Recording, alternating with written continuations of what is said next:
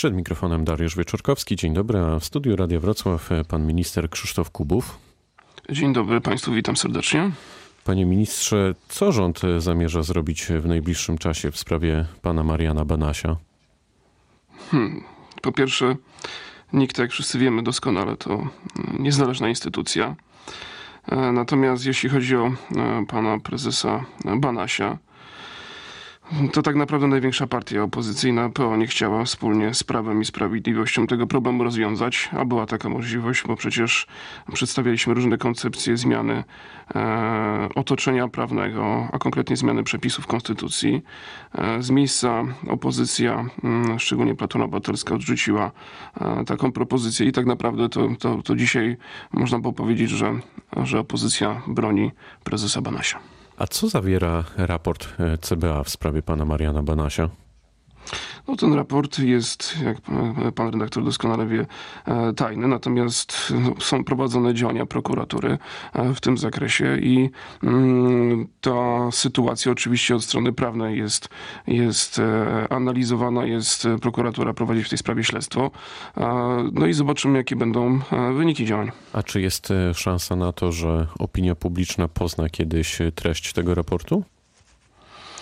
E, tego nie wiem, natomiast jeszcze raz podkreślę, poczekajmy na to, e, na wynik prac prokuratury. Myślę, że, że taki wynik prac będzie e, do publicznej wiadomości podany. Czy jeśli pan prezes Adam Lipiński zdecyduje odejść na emeryturę, bo te głosy pojawiają się coraz częściej, chociaż one się pojawiają już od jakiegoś czasu, to pan zajmie jego miejsce? Chciałby pan zająć miejsce pana Lipińskiego? Po pierwsze, pan prezes nie wybiera się na, na polityczną emeryturę. E, co prawda, rzeczywiście ma ostatnio trochę problemów ze zdrowiem, ale to też jest przez e, tabloidy bardzo mocno e, przekoloryzowane. Także że mm, pan prezes jest liderem niekwestionowanym na Dolnym Śląsku, wiceprezesem Prawa i Sprawiedliwości.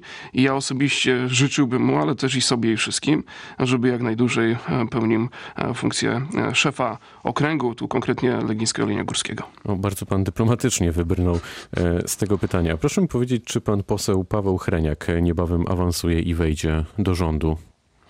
Ja rozumiem, że, że pan redaktor pyta na podstawie e, doniesień jednej z gazet e, oddziału dolnośląskiego, tak powiem. E, nie wiem o takich planach. Kiedy odbędą się wybory lokalnych struktur Prawa i Sprawiedliwości? E, taki plan wyboru struktur e, będzie na pewno realizowany w e, drugiej połowie bieżącego roku. I spodziewa się pan tutaj zmian kadrowych na Dolnym Śląsku? Mm, nie spodziewałbym się jakiejś e, rewolucji, bardziej bym powiedział raczej kosmetyka. Skąd rząd weźmie pieniądze na 13 emerytury? na 13 emerytury rząd weźmie pieniądze.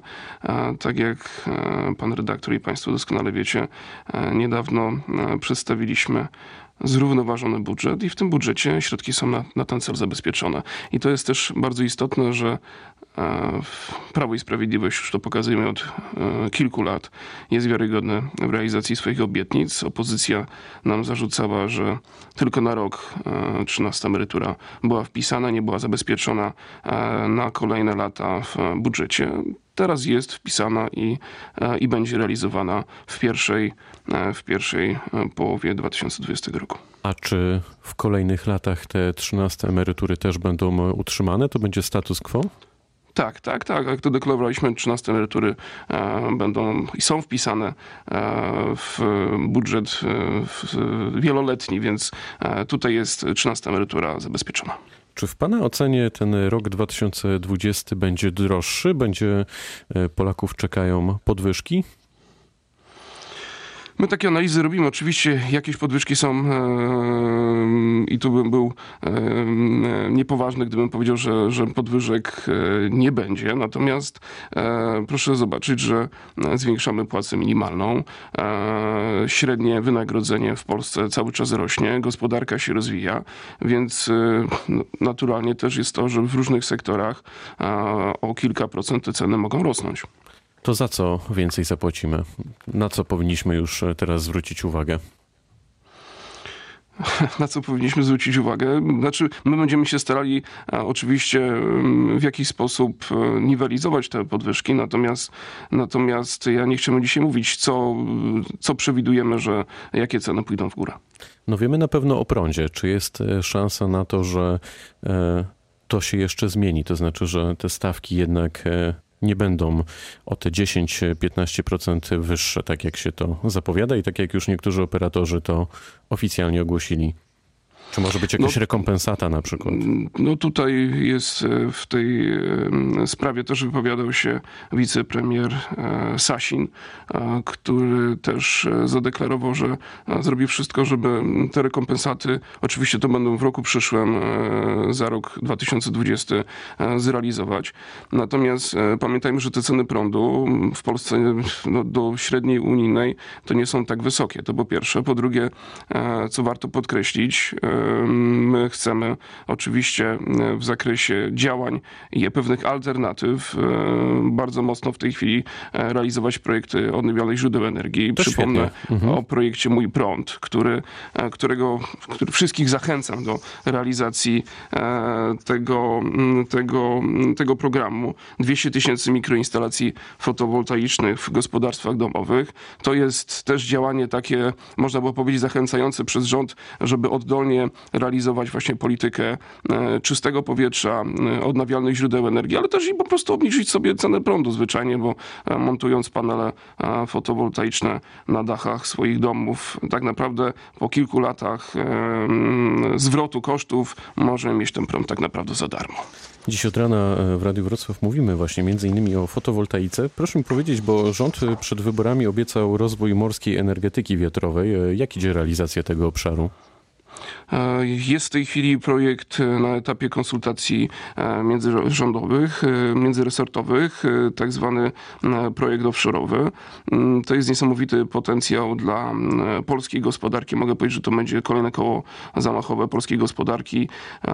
Ja szacuję, że to będzie w okolicach 150 miliardów przeznaczone właśnie na te inwestycje. No i oczywiście to też pozwoli nam realizować różnego rodzaju zadania związane z udziałem procentowym odnawialnych źródeł energii e, w Unii Europejskiej, ale też i przede wszystkim w mojej ocenie e, pozwoli nam na e, po prostu tańszy prąd w naszych mieszkaniach. Kiedy to się może wydarzyć realnie? Mówimy o już realizacji projektu, czy mówimy o ustawie? O realizacji projektu. To zakładamy, że, że pierwsze farmy wiatrowe na Bałtyku to jest rok 2025, 2,6, tak bym powiedział. Czyli za 5 lat. A jak wygląda sytuacja z budową elektrowni atomowych w Polsce? Bo ten wątek też się pojawiał e, w kampanii.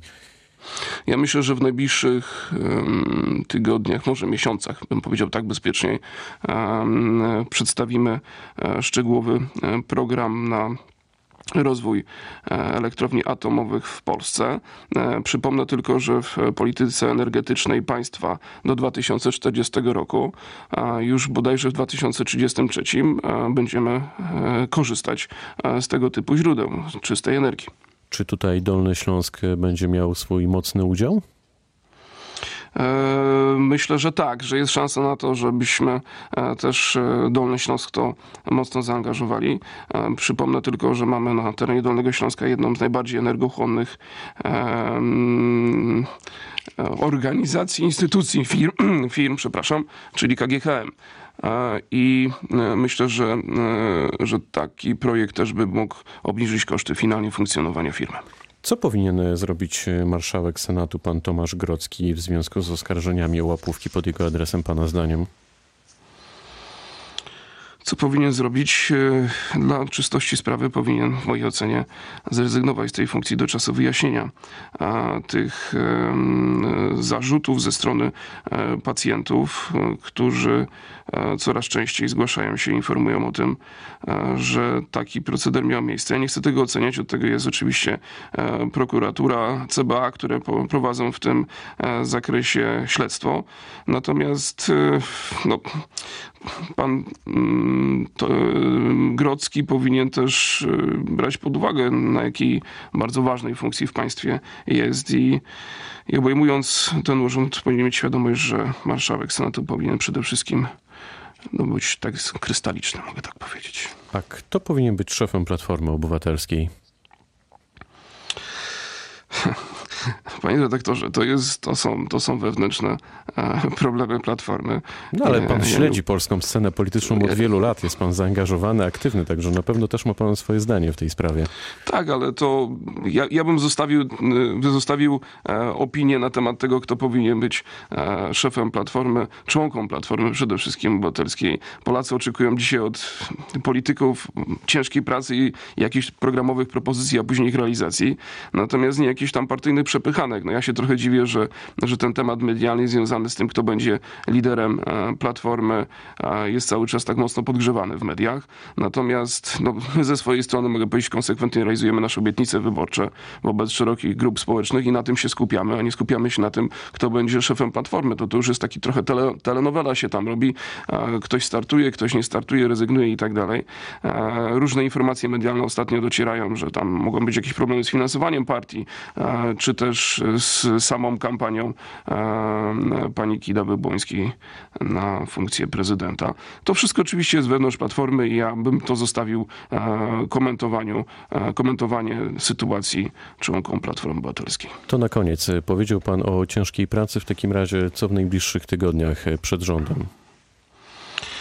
W najbliższym czasie oczywiście mm, będziemy e, już sukcesywnie wprowadzać e, zapisy budżetowe w życie, tak bym powiedział. Natomiast jest kilka propozycji, o których e, dzisiaj nie chciałbym jeszcze szerzej mówić. To w najbliższych, zakładam, sześciu tygodniach będziemy sukcesywnie pokazywać kolejne punkty programowe, które będziemy chcieli realizować, ale co też jest istotne, szanowni państwo, to to, że na przestrzeni poprzedniej kadencji pokazaliśmy, że my realizujemy program nie tylko w kwestii tego, co obiecaliśmy przed wyborami, ale pokazujemy nowe programy w trakcie, e, w trakcie trwania e, kadencji Sejmu, rządu e, i wprowadzamy je w życie. I to jest taki, ja to cały czas podkreślam, pewien ewenement na pewno w skali Polski, bo od Będziemy w takim 90. razie, panie ministrze, to sprawdzać. Minister Krzysztof Kubów był gościem rozmowy Dnia Radia Wrocław. Bardzo dziękuję za spotkanie. Dziękuję bardzo, pozdrawiam bardzo serdecznie. Pytał Dariusz Wieczorkowski. Dobrego dnia.